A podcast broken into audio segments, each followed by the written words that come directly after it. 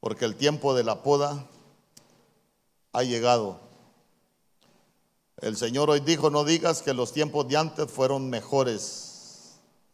No te aferres a las ruinas del pasado, porque el Señor tiene cosas nuevas.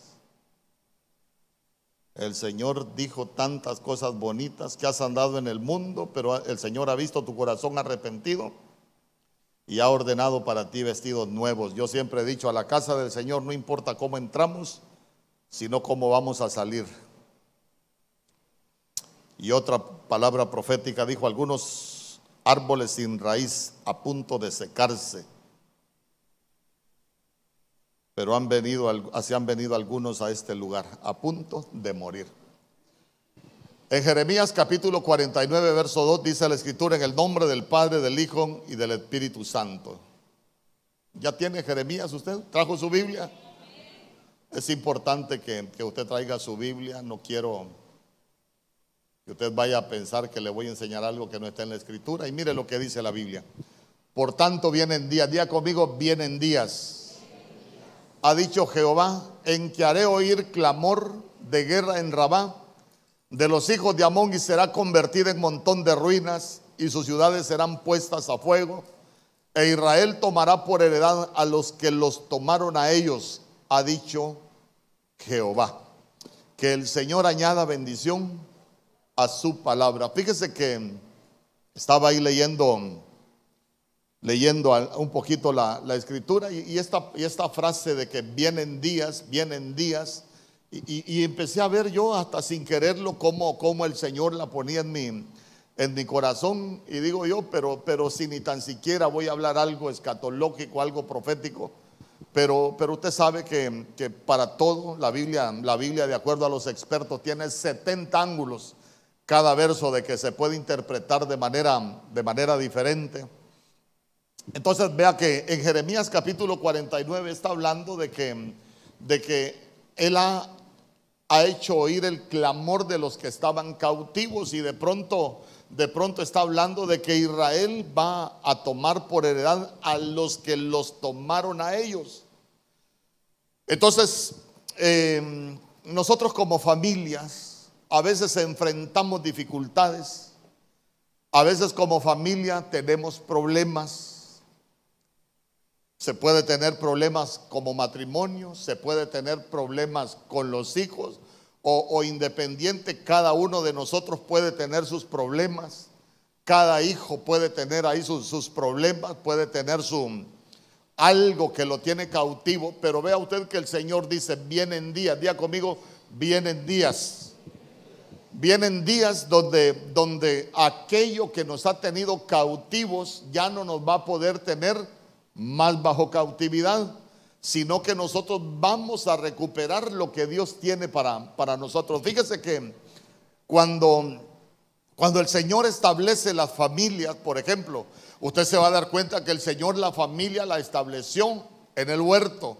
Y el huerto del Edén es un lugar de placer, es un lugar de, de bienestar, es un lugar de gozo, es un lugar de alegría. Pero vea usted que la Biblia también dice que todo lo que brotaba en el huerto era bueno, era bueno, y el huerto es figura de, de nuestras familias, pero de pronto nosotros nos vamos dando cuenta que hay cosas que empiezan a brotar en las familias que ya no son buenas. Y cuando empieza a brotar lo que ya no es bueno, es cuando se empiezan a dañar los matrimonios, Hermano, es cuando, cuando se empiezan a dañar las familias, es cuando se empiezan a, desviar los hijos y, van sucediendo tantas cosas que de pronto terminamos cautivos. Y, miren, si hay algo que, puede dañar las familias, es que, es que, valga la redundancia, en nuestra familia haya un cautivo. Por ejemplo, ¿de qué se puede, de qué se puede estar cautivo? En la familia podrá alguien estar cautivo por un vicio, por ejemplo. Se puede estar, eh, se puede estar eh, cautivo, por ejemplo, de, malas compañías, malas amistades. Y que de pronto ahí le mira, no te juntes con ellos, vos sabes que no es bueno lo que estás haciendo. ya te diste cuenta y uno empieza a darse cuenta de que aquella amistad va provocando que en los huertos broten cosas, pero que ya no son buenas para, para la familia. Hermano, mire, de pronto puede, puede haber cautividad, se puede estar cautivo de una relación ilícita, por ejemplo se puede estar cautivo de, actitudes que nosotros tenemos que no son correctas en, en, las familias. Y entonces vea usted que cómo de pronto la cautividad en la que nosotros comenzamos a vivir nos va quitando libertad y nos vamos volviendo cautivos. Y sabe que las familias se van volviendo cautivas de muchas cosas. Y al final se van dañando. Pero mire qué bonito, porque yo hoy con la ayuda del Señor, del Señor quiero predicarle de esa frase, vienen días, vienen días. Entonces vienen días, vienen, y entonces si estamos hablando de que, de que nosotros vamos a recuperar la heredad, es que, es que están, están por venir días donde nosotros ya no vamos a ser cautivos sino que nosotros vamos a vivir en libertad y sabe que nosotros nos vamos a levantar contra todo aquello que ha querido tener cautiva a nuestras familias. Es que hermano, mire, si hay algo que, si hay algo que, que va dañando los matrimonios, son los enemigos que se nos van levantando y que nosotros no podemos vencer. Ahí está hablando, si usted lee todo el capítulo se va a dar cuenta que está hablando de enemigos que se habían levantado contra el pueblo de Dios y tenían cautiva a las familias. Mira, hay, hay familias que, yo le pregunto, ¿habrá familias que pueden estar cautivas de la tristeza, por ejemplo? Sí. ¿Habrán familias que están, pueden estar cautivas de la división, por ejemplo? Sí. Yo le pregunto, ¿para eso nos dio una familia el Señor? No. El Señor nos dio un huerto para que lo labráramos, para que lo trabajáramos, pero eso, eso es para que nosotros lo pudiésemos disfrutar. ¿Sabe qué? Para que nosotros viviésemos días buenos. Hermano, para que podamos gozar, gozar aquí en la tierra los días que, el Señor nos vaya, nos vaya a dar. Imagínense usted, ¿para qué el Señor nos dio hijos?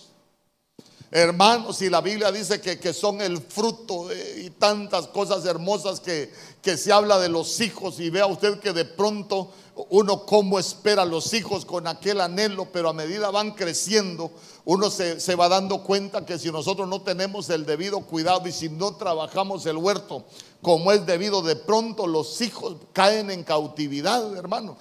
Es más, cuando el padre no ha logrado liberarse de los enemigos con los cuales ha batallado, usted se va a dar cuenta que sus hijos van a ser cautivos. ¿Por qué? Porque hay una promesa que la Biblia dice que en aquel tiempo ya no se dirán más las uvas agrias que se comieron los padres, pero a los hijos les da la dentera. El problema es que nosotros necesitamos entender que lo que no venzamos nosotros se va a levantar contra nuestros hijos. Yo le pregunto, ¿pueden haber familias cautivas de la violencia? Y aquí vamos, la violencia no solo es física, hermano. Nosotros como pueblo de Dios necesitamos entender que hay violencia verbal. ¿Y sabe qué es lo más terrible? Las heridas del alma que se hacen con palabras son las que más cuesta que sanen. Yo le aseguro que aquí hay más de alguno que tal vez su padre para castigarlo, hermano, o tal vez no lo castigaba, sino que su papá o su mamá lo insultaban y uno, y uno ahí decía, no, pero yo prefiero que, que me den con la faja a que me estén diciendo esas cosas. ¿Por qué? Porque uno se da cuenta que cómo quedan marcadas las palabras. Pero vienen días, ya conmigo, vienen días donde nosotros vamos a alcanzar la libertad en Dios Mire, es una promesa que Dios tiene para nosotros. Es, vamos a recuperar nuestra heredad. Día conmigo, vamos a recuperar nuestra heredad. ¿Sabe qué? Recuperar nuestra heredad es que vamos a echar fuera todos los enemigos que nos han causado daño, vamos a echar fuera todos los enemigos que han, que han dañado los matrimonios, vamos a echar fuera todos los enemigos que se han levantado contra nuestros hijos y vamos a vivir un tiempo diferente en Dios. ¿Cuántos dicen amén? ¿Usted anhela vivir un tiempo diferente en Dios? Hermano, fíjese que a mí hay, hay cosas que me sorprenden en la Biblia. Por ejemplo, cuando cuando Jacob llegó allá donde Faraón, usted se recuerda que lo primero que le pregunta a Faraón es cuántos años tienes, que cuántos eran los años de, de su vida. Y digo yo, la respuesta de Jacob para mí fue una de las peores respuestas que yo pude haber escuchado. ¿Por qué? Porque Faraón le dijo, ¿cuántos son los años de tu vida? ¿Se recuerda lo que le contestó? Ya se lo he enseñado. 130 le dijo. Pocos y malos. Hermano, yo digo, ¿cómo alguien va a vivir 130 años y va a decir que ha vivido 130 años y que han sido pocos y malos? ¿Cuántas mujeres tuvo Jacob? ¿Cuántas mujeres tuvo Jacob? Con cuatro mujeres, hermano con aquel montón de hijos. Era un hombre rico. Pero imagínense la respuesta que él da, 130 años, pocos y malos. ¿Y, ¿Y, por qué sus años fueron malos?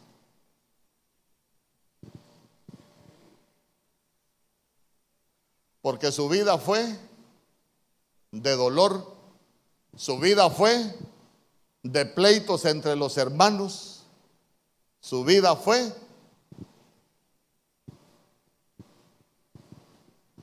de contienda ahí de sus hijos. ¿Y sabe qué es lo más tremendo?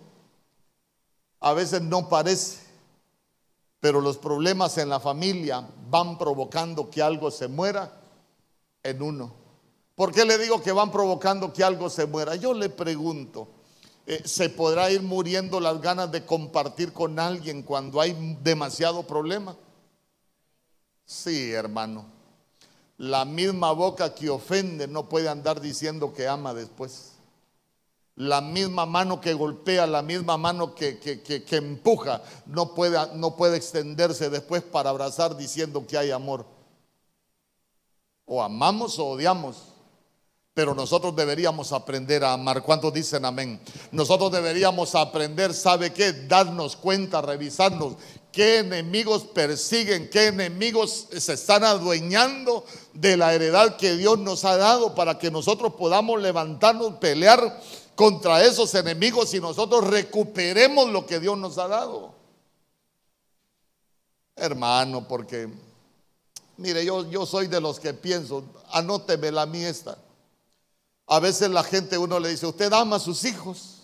Sí, yo, yo amo a mis hijos con toda mi vida, pastor. Pero yo le pregunto, ¿cuida a su familia usted? Si uno ama a los hijos, cuida a su familia. ¿Por qué? Porque desde el momento que un matrimonio se separa, estamos, estamos causándole dolor a nuestros hijos. ¿Y sabe qué es eso? Ese es un principio de maldad en el corazón.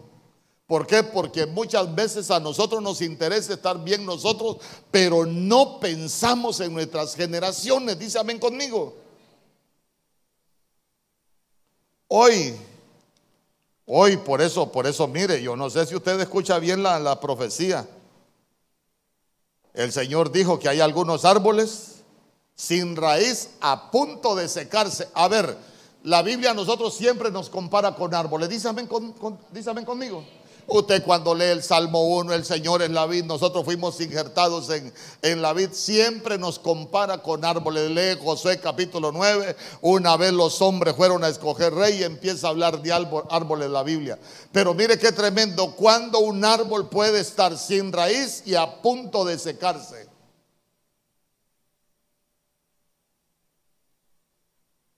¿Cuándo? Cuando está lejos del fluir de Dios, hermano, cuando está lejos del agua, si usted lee el libro de los Salmos capítulo 1, entonces, entonces mire, cuando alguien está sin raíz no puede dar frutos. Por eso es que nosotros necesitamos decirle al Señor, hermano, que necesitamos ser árboles, pero árboles con buenos frutos. Ah, pero que se nos vean los buenos frutos en la familia, que se nos vean los buenos frutos con los hijos, que se nos vean los buenos frutos donde nosotros vamos, ¿sabe qué? Que se nos vea que somos personas diferentes, porque ¿sabe cuál es el error que estamos cometiendo eh, muchos cristianos en este tiempo? Estamos, estamos, estamos, aquí me incluyo yo, estamos viviendo en una iglesia a la sombra de un púlpito, pero muchas cosas las estamos haciendo como cualquiera del mundo. Aunque no diga amén. Pero vienen días, vienen días de libertad, día conmigo, vienen días de libertad, donde todo aquello que nos ha tenido cautivo, nosotros vamos a recuperar y vamos a recuperar la heredad que Dios nos ha dado. Hermano, la heredad que Dios nos dio no es para echarla a perder, es para que la recuperemos, para que la trabajemos. Fíjese que hay cosas que yo no comparto, digan también los hombres, casados. Hay cosas que yo no comparto. Usted sabe, y, ¿por qué? ¿Por qué no comparto? Porque, porque hay algunos que dicen, mire pastor, yo a mi mujer no la aguanto porque mi mujer por aquí, porque mi mujer por allá. Pero fíjense que cuando yo leo la escritura, el que trabaja la viña es el hombre y la viña va a dar frutos de acuerdo a como el hombre la trabaje. No se enoje conmigo. Enójese con el Señor. ¿Se recuerda usted que la Biblia en el libro de Isaías dice, el cantar de la viña del amado. Hoy voy a cantar el cantar de la viña, del amado a su viña. Y empieza ahí, tenía el amado su viña y dice que el amado la comenzó a despedregar, hermano, la, le empezó a quitar el monte, la acercó, eh, puso una torre de atalaya, hermano, la, la acabó, hermano, hizo todo. Pero al final usted se va a dar cuenta que nosotros necesitamos hacer un trabajo. ¿Por qué? Porque el hombre es cabeza y las viñas van a dar fruto de acuerdo como nosotros las trabajemos. Queremos buenas viñas, trabajémoslas. A ver, ¿cómo se trabaja una viña? Mire, ¿se recuerda usted cómo comienza el cantar de los cantares? ¿Ah? ¿Se recuerda? Oh, si él me besara con los besos de su boca. Ajá.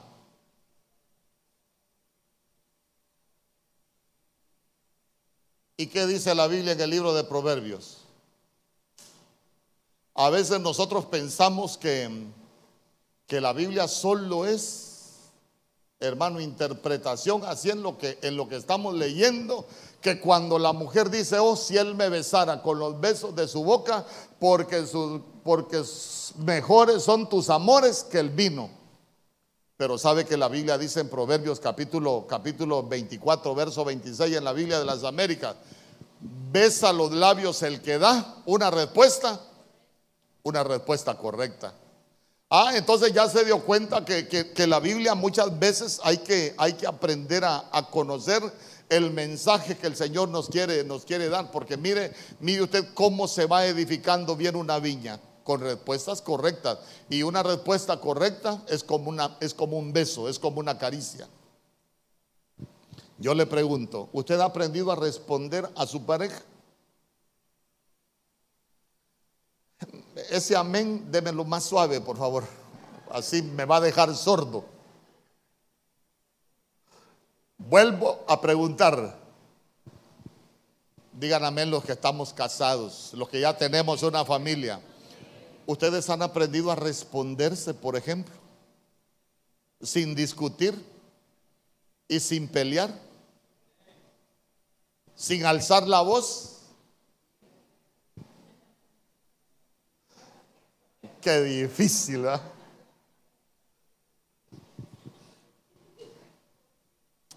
Ay, hermanos.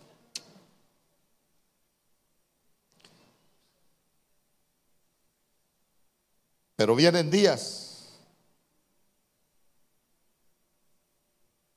donde nosotros vamos a recuperar la libertad. Y sabe que todos los enemigos que han dañado nuestras familias, nosotros vamos a estar por sobre ellos y nos vamos a disfrutar la heredad que Dios nos dio. ¿Cuánto dicen amén? Ay, hermano, hay cosas que no se las voy a predicar. Jeremías capítulo 30, verso 3. Jeremías capítulo 30, verso 3. Yo le voy a leer la Reina Valera 1960. Mire lo que dice. Porque aquí vienen días, nuevamente, mire, subraya ahí. Vienen días. Dice Jehová, en que haré volver a los cautivos de mi pueblo Israel y Judá, ha dicho Jehová, y los traeré a la tierra que di a sus padres. ¿Y qué dice después? La disfrutarán. Hermano, es que, es que mire, es que mire. Cuando uno escucha expresiones dentro del pueblo de Dios, fíjese pastor que yo creo que me equivoqué con la mujer que yo me casé. ¿Sabe, sabe, que, ¿Sabe cómo he entendido eso yo? Como que le estemos diciendo al Señor, Señor, te pasaste conmigo pero te equivocaste.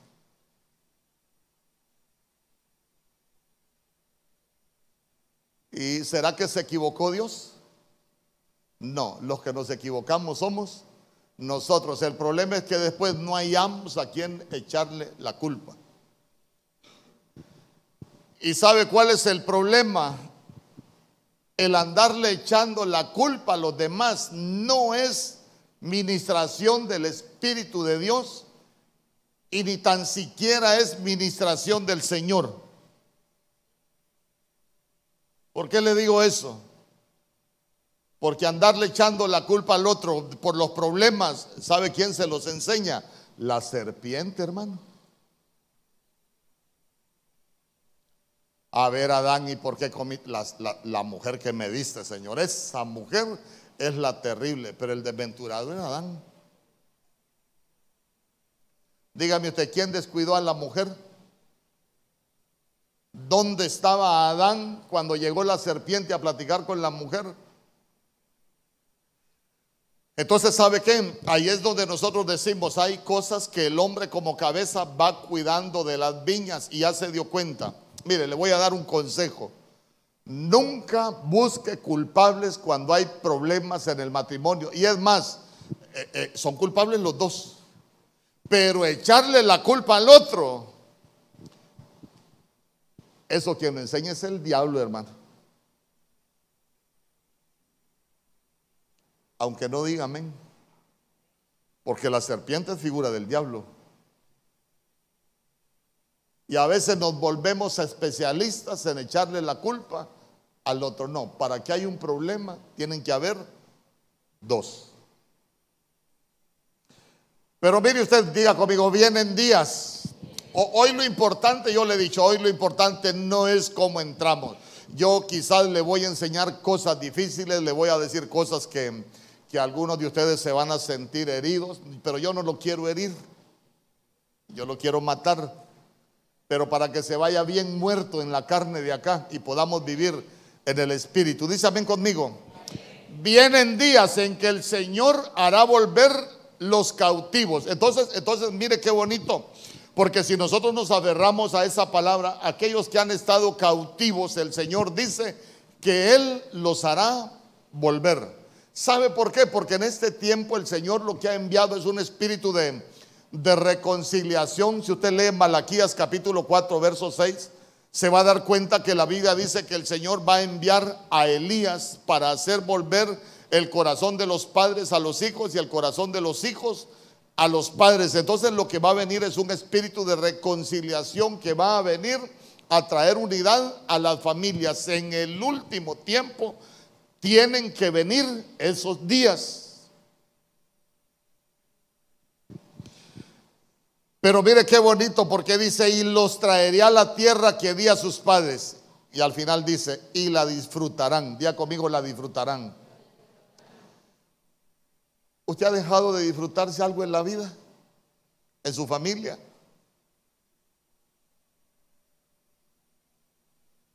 Algunos, algunos han dejado de disfrutarse la mujer de su juventud, por ejemplo. Y se recuerda que la Biblia dice que uno necesita disfrutarse la mujer de su juventud porque es la que nos dio el Señor. Pero ¿sabe cuál es el problema? Que a veces andamos viendo y quien nos enseña a ver otras cosas no es el Señor. Quien nos enseña a ver otras cosas es el enemigo. ¿Por qué? Váyase al huerto. Como estamos hablando de las familias, vayámonos al huerto. La mujer, el hombre estaban tranquilos en el huerto hasta que llegó la serpiente. Ya viste ese árbol que el Señor te dijo que no comieras. Y solo lo vio, vio que era bueno, lo deseó y pecó.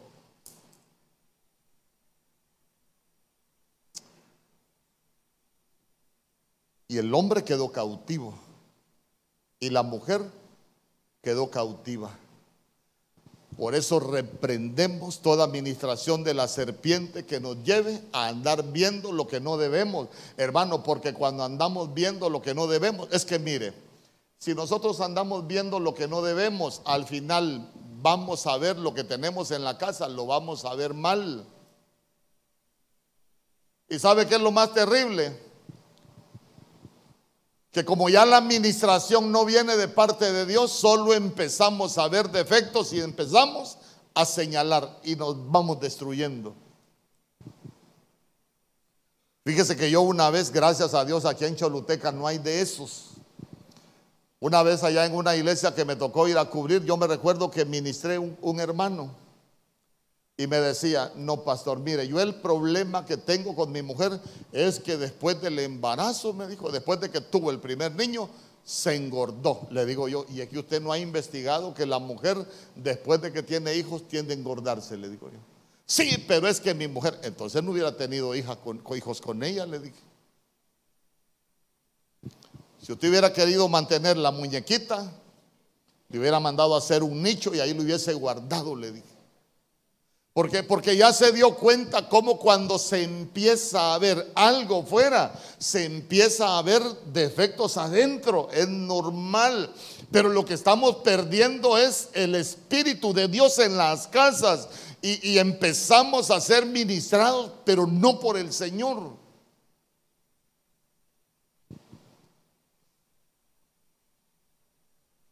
Hermano.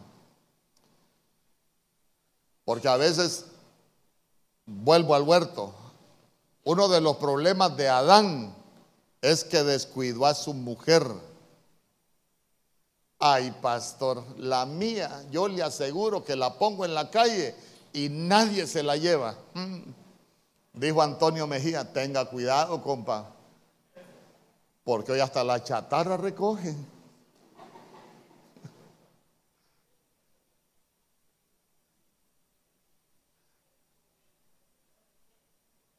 Vienen días, ya conmigo, vienen días en que el Señor va a hacer volver la cautividad. ¿Sabe, sabe cuándo el Señor hace volver la cautividad? Que a uno lo hace volver en sí, a uno lo hace reflexionar, a uno lo hace, lo hace, mire, ver las cosas de manera diferente. Nosotros aprendemos a ver las cosas desde el ángulo correcto y nos vamos dando cuenta que que perdimos algunas cosas que no nos había dado cualquiera, que nos había dado el Señor, pero que nosotros necesitamos recuperarlas y disfrutárnoslas.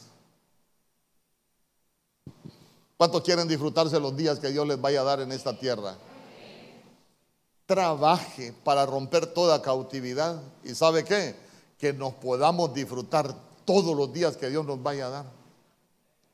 Sabe que la Biblia hay cosas que a mí, a mí me impactan. Por ejemplo, yo por eso enseño tanto acerca de las familias, porque cuántas mujeres tuvo David, hermano, cualquier cantidad de mujeres.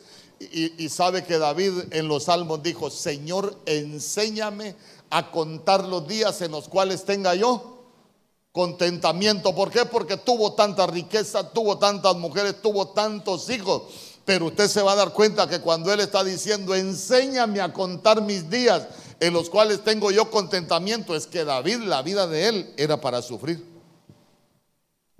Yo creo que David compuso aquel corito que dice, sufrir me tocó a mí en esta vida. Hermano, vivió para sufrir. ¿Sabe qué? Los días que nosotros sufrimos no cuentan en el calendario de Dios.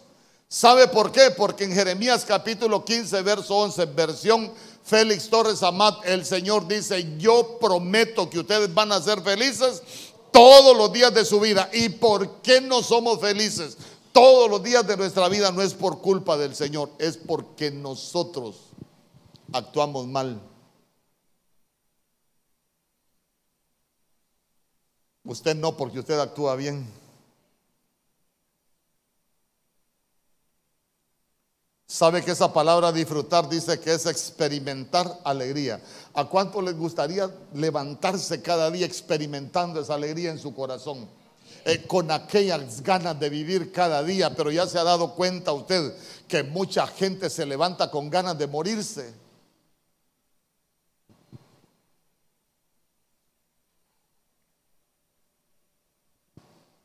Mire, ahí están los hermanos de Bernabé que no me dejan mentir. Una vez la hermana Ada me mandó un mensaje como a las 2 de la mañana. Pastor, mire este mensaje que me acaban, de mandar. Una hermana no se podía dormir y sabe que estaba llorando como a las 2 de la mañana todavía y le estaba pidiendo al Señor no amanecer el siguiente día. Son cosas que usted no sabe. Pero ¿qué cree que hice yo a esa hora? Y digo yo, qué terrible que alguien teniendo su matrimonio, teniendo sus hijos, diga que no quiere amanecer, hermano. Que le está pidiendo al Señor morirse. Digo yo, ¿y por qué? Si lo que Dios nos ha dado es para que nos disfrutemos. Si todo, mire los planes que Dios tiene, ¿qué dice Jeremías capítulo 29, verso 11? Yo sé los planes que tengo para vosotros, dice Jehová el Señor. Mis planes para, para, vosotros son de bien, no son de mal. Mis planes son para darles un futuro y para darles una esperanza. ¿Sabe qué? Para que nosotros nos disfrutemos todos los días que Dios nos va a dar en esta tierra. Pero como de pronto pueblo de Dios tiene ganas de morirse porque estamos viviendo completamente fuera de la voluntad de Dios. Pero qué bonito es levantarse cada día y experimentar esa, esa alegría por vivir ese día.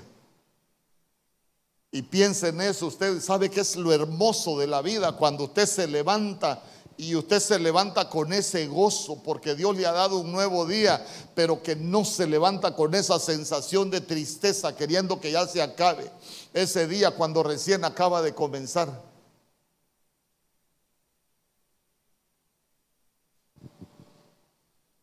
Fíjese que yo, a mí siempre me gustó mucho la música.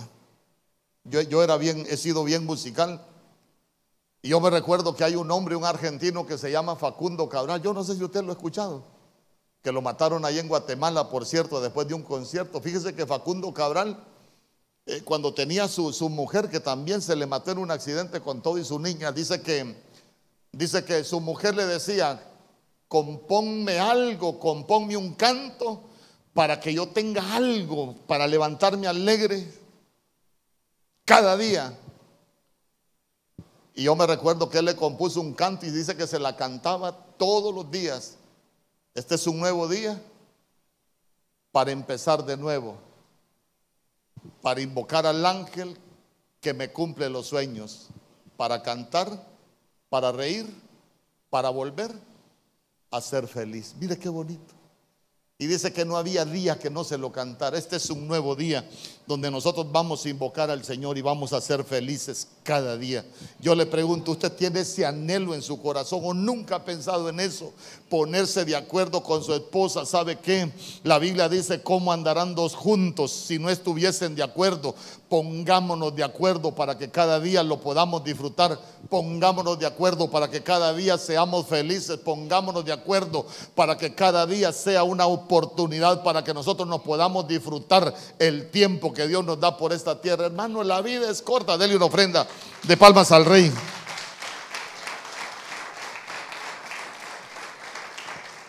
Ahí están las promesas y la Biblia dice, las promesas son en el Señor sí y son amén, pero ¿por qué no somos felices? Ya no es culpa del Señor.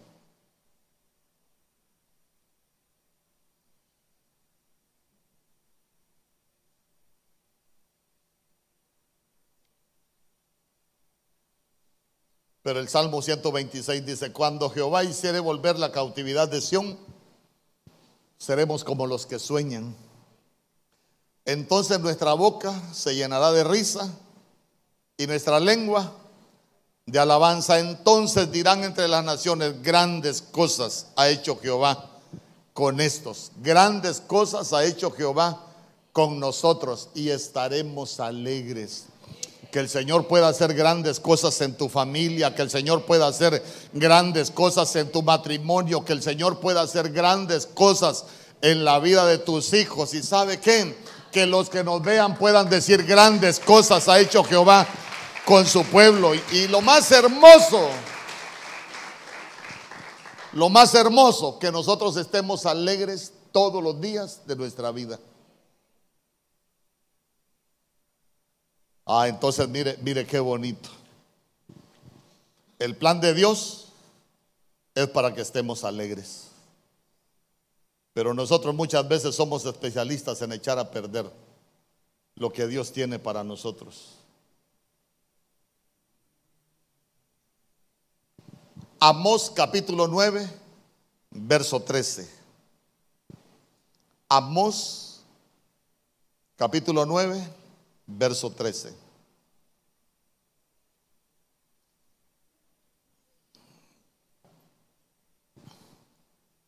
He aquí vienen días, día conmigo vienen días, dice Jehová, en que el que ara alcanzará al segador y el pisador de las uvas al que lleve la simiente y los montes destilarán mosto y todos los collados se derretirán.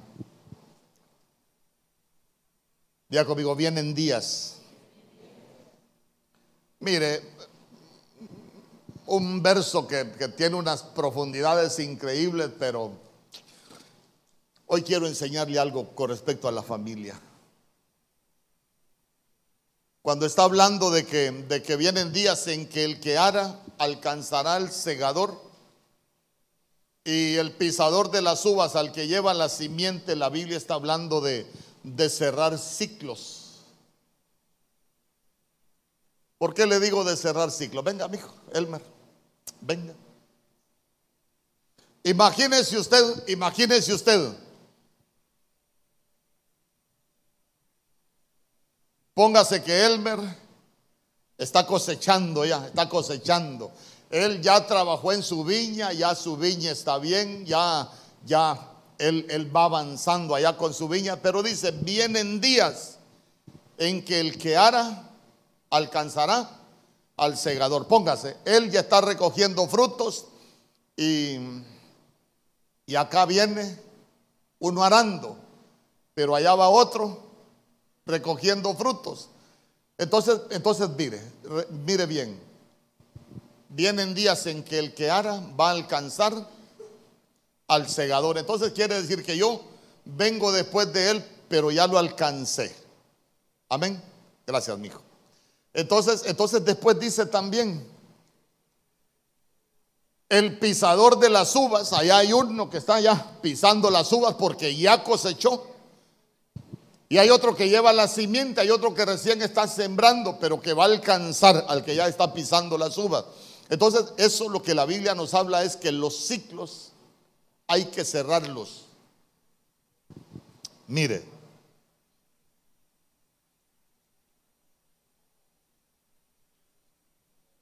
Mire, nosotros como pueblo de Dios necesitamos aprender a cerrar ciclos. Por ejemplo, ¿se puede vivir toda la vida discutiendo en un matrimonio? Va a llegar un día que se van a terminar dañando. Y nosotros necesitamos aprender a cerrar esos ciclos. Aquí no vienen gracias al Señor. Pero yo le pregunto, un hombre que se casó, que ha sido enamorado, debería de aprender, si ya tiene su matrimonio, a cerrar ese ciclo de ya no andar de enamorado viendo otras mujeres para trabajar en su viña? Sí. Los cristianos necesitamos aprender a cerrar ciclos. Si usted, usted tal vez no, sino que el que tiene a la par es ofensivo para hablar, nosotros necesitamos aprender a cerrar esos ciclos. ¿Sabe por qué? Porque la Biblia dice que las palabras suaves son medicina. Qué bonito es cuando nosotros aprendemos a hablar con buenas palabras. ¿Sabe qué? La Biblia dice, la palabra blanda calma la ira, pero la palabra áspera únicamente hace subir el furor. Hermanos, si nosotros discutimos por todo, porque, porque respondemos mal y hablamos mal y somos, tenemos, somos impetuosos para decir las cosas, nosotros necesitamos aprender a cerrar esos ciclos. Porque mire, o aprendemos a cerrar ciclos, o los ciclos que no podemos cerrar nos van a destruir. ¿Y sabe qué es lo bonito? Que nosotros nos demos cuenta qué cosas hay abiertas en nuestra vida que necesitamos cerrar.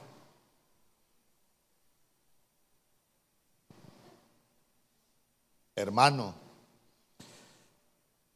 porque si nosotros no aprendemos a cerrar ciclos, vamos a terminar mal. ¿Usted cree que alguien nos va a estar aguantando toda la vida, por ejemplo, la infidelidad? ¿Usted cree que toda la vida alguien va a soportar el maltrato, por ejemplo? Fíjese que yo una vez platicaba con un hombre, él no se congrega con nosotros, pero, pero me dijo, pastor, ayúdeme a recuperar mi mujer. Vaya, le dije yo, pero yo quiero hablar con su mujer.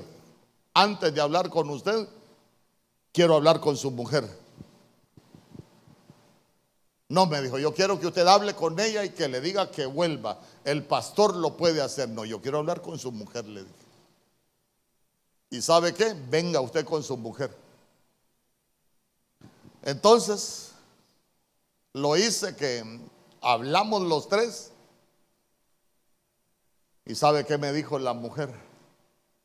Mire, me dice. Llevo 23 años, parece que me dijo, aguantándole maltratos. No la golpeaba. Pero imagínese usted que la, la mujer me contó, se lo cuento porque sin nombre usted nunca sabrá quién es. Me dice, me dice la mujer, ¿sabe por qué lo dejé? Porque desde el día en que nos íbamos a casar, dice que él se subió con el taxista adelante, iban para la municipalidad y a ella la subió atrás y le iba hablando con el taxista. Mire, mire la basura con la que yo me voy a casar, le dijo. Hermano, mire, con la tal por cual con la cual yo me voy a, a casar. Hermano, y dice que, dice que Solo así la trataba. Entonces dice que ella dijo, no, y hablaba ella porque una mujer cristiana. Y la trataba tan mal porque la mujer se negaba a acompañarlo a la calle, andar en lugares de vicio. Mire usted qué terrible. Entonces dice ella que, que empezaron a vivir, dice, tal vez ya casados y tal vez ya naciendo. El primer hijo cambia. Ay, hermano, terrible. Porque la empezó a engañar, dice ya no llegaba a dormir. Y dice que cuando nació el primer hijo ella dijo, cuando se gradúe el último de mis hijos de lo que le voy a tener, el día que se gradúe, el siguiente día me le voy de la casa. Y así fue, comenzaron a vivir, dice que tuvo tres hijos. Se graduó el primero, tranquilo, se graduó el segundo, tranquilo, ella le soportó todo. Cuando se graduó el tercero, en la noche que se fue para la graduación dejó, dejó lista la maleta. Solo llegó de la graduación agarró su maleta y le dijo, nos vemos. No te aguanto ni una palabra más, ni un desprecio más, ni un engaño más. Hasta aquí llego. Y digo yo, buscando que uno le regrese la mujer, si la maltrató 23 años, nunca cerraron un ciclo. Ahora yo le quiero preguntar, tal vez usted no tiene 23 años, pero este es tiempo para que nosotros nos revisemos si necesitamos cerrar un ciclo.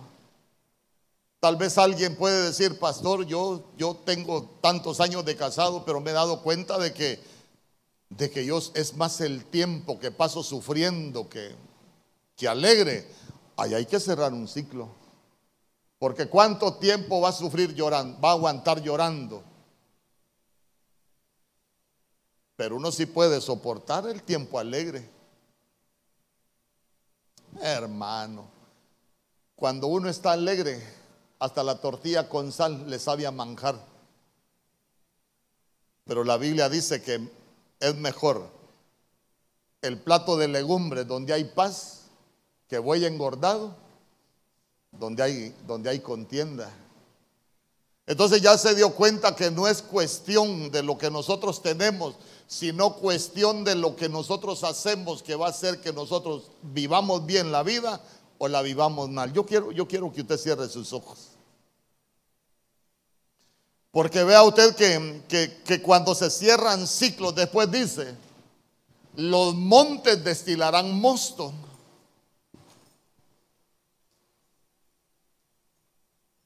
Los montes destilarán mosto. Los montes son problemas. Los montes son dificultades, los montes son situaciones que, que se vienen a las familias, hermano, que, a veces es difícil de, de sortear. Pero ya se dio cuenta que hasta los montes van a destilar mosto. ¿Cuándo los montes van a destilar mosto? Mosto es vino, el vino es alegría, es gozo que va a venir a nuestras familias. Pero ¿sabe cuándo los montes van a destilar mosto? Cuando nosotros aprendamos a cerrar ciclos. Y es que si nosotros cerramos malos ciclos, van a venir cosas buenas a nuestras familias. Ha habido engaño, dígale Señor, yo quiero cerrar el ciclo del engaño. Ha habido violencia, dígale Señor, yo quiero cerrar todo ciclo de violencia. Mala respuesta, Señor, queremos cerrar todo ciclo de, de malas respuestas. Ha habido mentiras. Dígale, Señor, yo quiero cerrar todo ciclo de mentiras.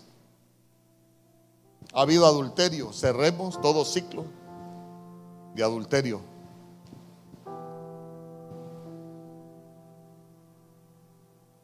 Porque si nosotros no aprendemos a cerrar ciclos, si ya abrimos un ciclo malo, nos va a seguir dañando para toda la vida y nos vamos a terminar destruyendo.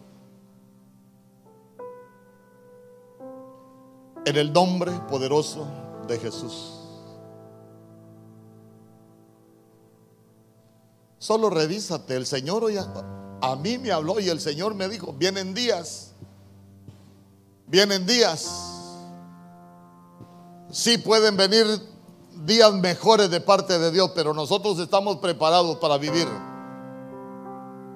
los días buenos que Dios tiene para nosotros. Porque no depende de nadie más, depende de nosotros. En el nombre poderoso de Jesús. A veces hay familias que viven una inseguridad que no saben hasta cuándo van a llegar. Nosotros necesitamos cerrar esos ciclos de inseguridad, que las familias se puedan fortalecer, que puedan vivir en esa confianza de que vamos a permanecer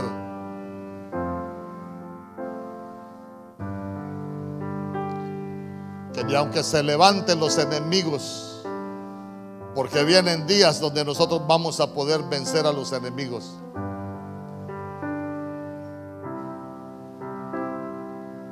Vienen días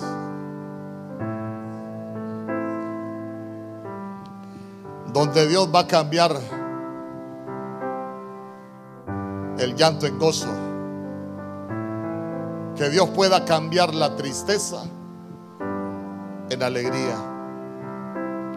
Que Dios pueda cambiar el sequedal en huerto. Tal vez tu matrimonio es un sequedal. Que Dios lo pueda cambiar en huerto. No hay nada imposible para Dios. Ya te diste cuenta en qué se ha convertido tu vida. A veces la vida se nos vuelve un ir y venir sin sentido, sin dirección. Andamos como desorientados, sin rumbo, andamos errantes en la vida. Pero ese no es el propósito de Dios. Ese no es el plan de Dios para nuestras vidas. Los planes de Dios son de bien, no son de mal. Muchas veces nosotros, por las decisiones equivocadas que tomamos, echamos a perder lo que Dios nos ha dado. En el nombre poderoso de Jesús, está restaurando tu vida y quieres cerrar ciclos. Tal vez ya tuviste un ciclo malo, dile Señor, ya tuve un ciclo malo. Quiero cerrar todo ciclo malo en mi vida para que vengan ciclos buenos. Y que te puedas disfrutar cada día y cada cosa de lo que Dios te vaya a dar. Que te puedas levantar cada mañana con esa sensación, con esas ganas de vivir cada día. Aún en medio de los anuncios del mundo, aún en medio de todo lo que pueda acontecer en el mundo pero nosotros estamos en el Señor, bajo la dirección del Señor, bajo el plan de Dios, bajo las promesas de Dios. Que nos podamos disfrutar lo que Dios nos ha dado, que te puedas disfrutar tu matrimonio, que te puedas disfrutar tu casa, porque sabe que hay casas que se pueden convertir en cárcel Búsquelo en la Biblia y se va a dar cuenta que hay casas que se vuelven cárceles. Estamos en una casa, tenemos una familia, pero estamos como presos. Pero esa no es la voluntad de Dios. El Señor nos escogió para ser libres. En el nombre poderoso de Jesús. Si ha, ha perdido la confianza en tu familia, ¿por qué no le dices al Señor, yo quiero cerrar todo ciclo de desconfianza? Quiero volver a confiar. Porque la desconfianza lo que va provocando en nosotros es inseguridad. Uno no sabe hasta dónde va a llegar cuando se pierde la confianza, pero, pero necesitamos cerrar todo ciclo y decirle, Señor, yo quiero cerrar todo ciclo de inseguridad, toda desconfianza. Quiero recuperar la esperanza de tener una familia diferente, un hogar diferente donde me voy a, a disfrutar todos los días que tú me vayas a dar. Donde tus hijos puedan crecer en paz con bendición. En el nombre poderoso de Jesús. Ahí solo usted y el Señor nada más. Si usted necesita cerrar un ciclo, ahí usted y el Señor, dígale, Señor, yo vengo de vivir ciclos malos en mi familia, pero que se cierre todo ciclo malo y, que venga un ciclo nuevo a mi vida. Tal vez te has dado cuenta que has estado sufriendo, tus hijos han estado sufriendo. Si el Señor prometió que íbamos a ser felices todos los días de nuestra vida, ¿no será que necesitas decirle al Señor que se cierre todo ciclo de dolor, todo ciclo de sufrimiento en mi familia? Y que se pueda venir un tiempo de alegría, un tiempo de paz, un tiempo de regocijo. En el nombre poderoso de Jesús. En el nombre poderoso de Jesús. Póngase de pie. Tal vez se te estaban secando los sueños, las ilusiones. Se está secando tu familia, se te está secando. Aún las ganas de seguir.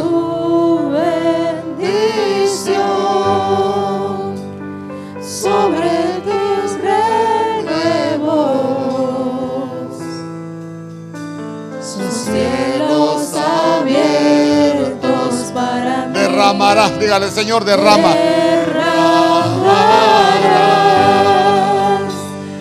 agua sobre ese Si tu vida se ha vuelto un desierto, dile Señor, derrama agua sobre este sequedal. sobre que se ha convertido mi vida. Tu bendición. Se te estaban muriendo los sueños. Que venga esa, esa- esa agua sobre tu vida. Que el Señor te haga reverdecer los sueños.